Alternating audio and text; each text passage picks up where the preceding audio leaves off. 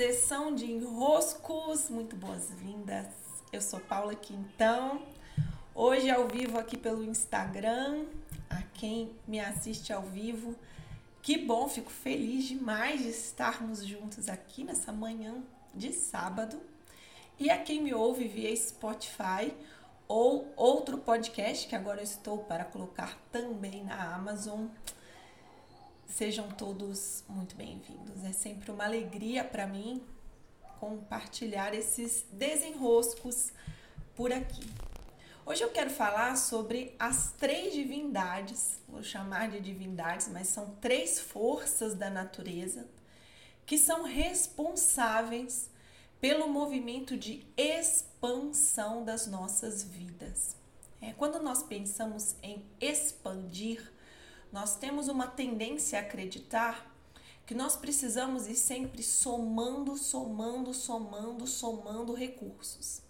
Então, por exemplo, uma tendência de sermos acumuladores vem dessa ideia de que expandir tem a ver com ter mais, mais, mais, mais, mais, mais, mais, mais. Né? Então a nossa noção de sucesso, ela é equivocada, a nossa sensação de realização, ela é equivocada. Nossa percepção, né, de expandir fica relacionado, correlacionado no nosso inconsciente com ter mais. Só que as forças da natureza que levam à expansão, ela não é somente somar recursos. São três forças é, que formam como uma tríade então, as trindades na natureza, por isso as trindades são tão divinas, né? Pai, Filho, Espírito Santo, Mãe, Filho, Mãe, Pai e Filho. As trindades são muito reforçadas por todas as linhas, as grandes linhas filosóficas, desde o início dos tempos. Né? Se vocês pegarem estudos muito antigos, vocês vão ver o quanto as trindades elas estão sempre presentes em to, nas mitologias, nas grandes mitologias, nas grandes filosofias, nas grandes religiões. Porque na natureza as coisas acontecem em trindade. Para que haja expansão, ou seja, o nascimento de algo, que algo se crie, é preciso sempre haver uma trindade. E como que essa trindade se manifesta quando nós pensamos em expansão? É, e daí vem a nossa dificuldade, porque nós ficamos com essa ideia que a expansão tem a ver com ter mais, quando na verdade, não. É. Existem três forças, e essas forças são a criação, é, a mais fácil da gente imaginar, então é eu criar algo, algo nascer, algo novo ser inserido, algo que um filho, por exemplo, é uma expansão da vida. Um conteúdo que nós criamos, um livro que nós colocamos no mundo, algo que nós entregamos a mais. Uma receita que se faz, né? Esse podcast que se grava. Então, isso caracterizando a criação vai nos dar uma das pernas dessa tríade. Uma outra perna é a manutenção. É, então a manutenção também para nós ainda é um nível assim de, de entendimento. Né? É fácil compreender como que a manutenção ela tem a sua importância. Então nós vamos manter o que temos, né? É a mãe que cuida do filho, é a casa que vai sendo mantida limpa, são os negócios que você vai mantendo também, é, mantendo vivos, a, o discurso da sustentabilidade ele é muito pautado na manutenção. Então, quando eu fiz meu doutorado, é, quase todas as cadeiras, quase todas as disciplinas são muito voltadas para manutenção, manutenção, preservação, manter tudo igual. Só que aí vem uma terceira perna dessa tríade que nós ignoramos e temos muita resistência a ela, principalmente aqui no Ocidente. O Oriente ele já é mais avançado um pouco nesse quesito, que é a destruição. É Shiva. É essa divindade que destrói. Então, nas nossas vidas, nós não queremos ver a destruição.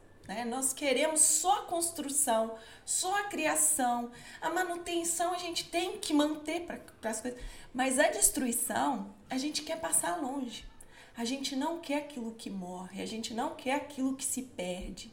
A gente não quer enxergar, e o próprio discurso da sustentabilidade, ele é muito equivocado nisso, né? Ele ignora um conceito da natureza que é a entropia. Então, durante o meu doutorado, é, foi muito bom eu me debruçar sobre isso, porque que ideia é essa de preservação? né? Essa ideia da preservação ela é totalmente equivocada, não vai. Não dá para preservar desse jeito que está o nosso discurso. A destruição ela é parte da natureza para que haja criação. Então qualquer criação vem de algo que antes foi destruído. Como que se cria planeta? Sem que haja uma explosão? Como que se cria um filho sem que aquele espermatozoide, aquele óvulo sejam destruídos? Não existem mais. Como que se cria qualquer coisa na nossa, nas nossas vidas? Um bolo, por exemplo. Quando você vai criar um bolo, o ovo é destruído, a farinha é destruída, a água deixa de ser água. Tudo para se tornar uma massa não pode ser mais o que era antes. Então, nas nossas vidas, essas três forças elas precisam estar é, cooperando para gerar expansão. Então, se eu venho aqui para Barbacena, me mudo para Minas Gerais, uma parte da minha vida, aquela Paula que vivia em São Paulo, é destruída para ceder lugar a uma outra ação, para ceder lugar a uma outra rotina, para ceder lugar a outros movimentos. E tudo aquilo que na natureza é destruído, nada se perde, tudo se cria.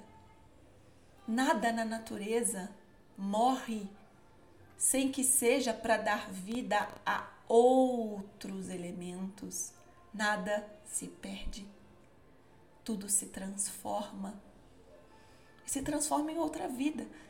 Sempre quando algo é destruído, esse algo serve de matéria-prima para uma nova criação que vai ser mantida e uma vez mais vai ser destruída. Vejam as nossas vidas, do pó ao pó, da terra à terra.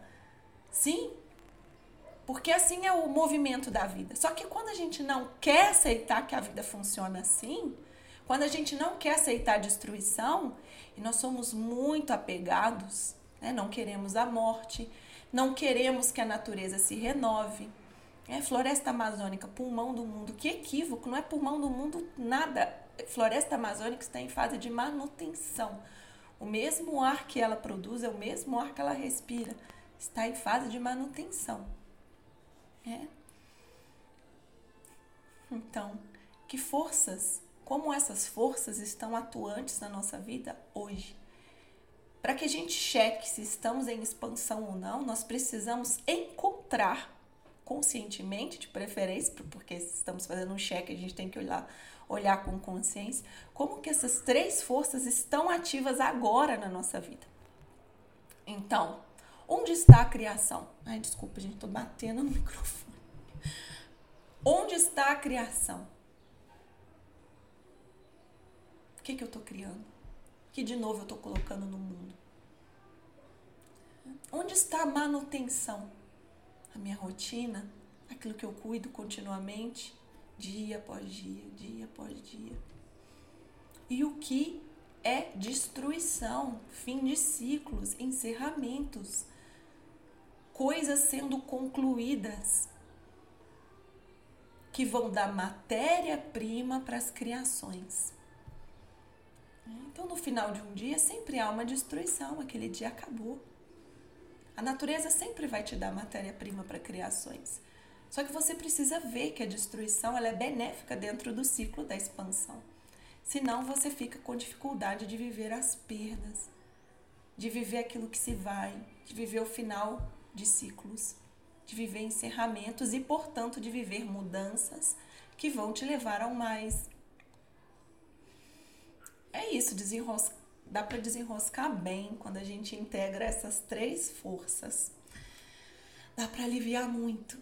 Então espero que vocês tenham um belo final de semana, quem me ouve hoje, que vocês tenham um belo dia, quem me ouve em outro dia da semana, aqui na nossa sessão de enroscos via podcast e aqui no Instagram. Muito obrigada pela presença de quem veio. Grande abraço e até!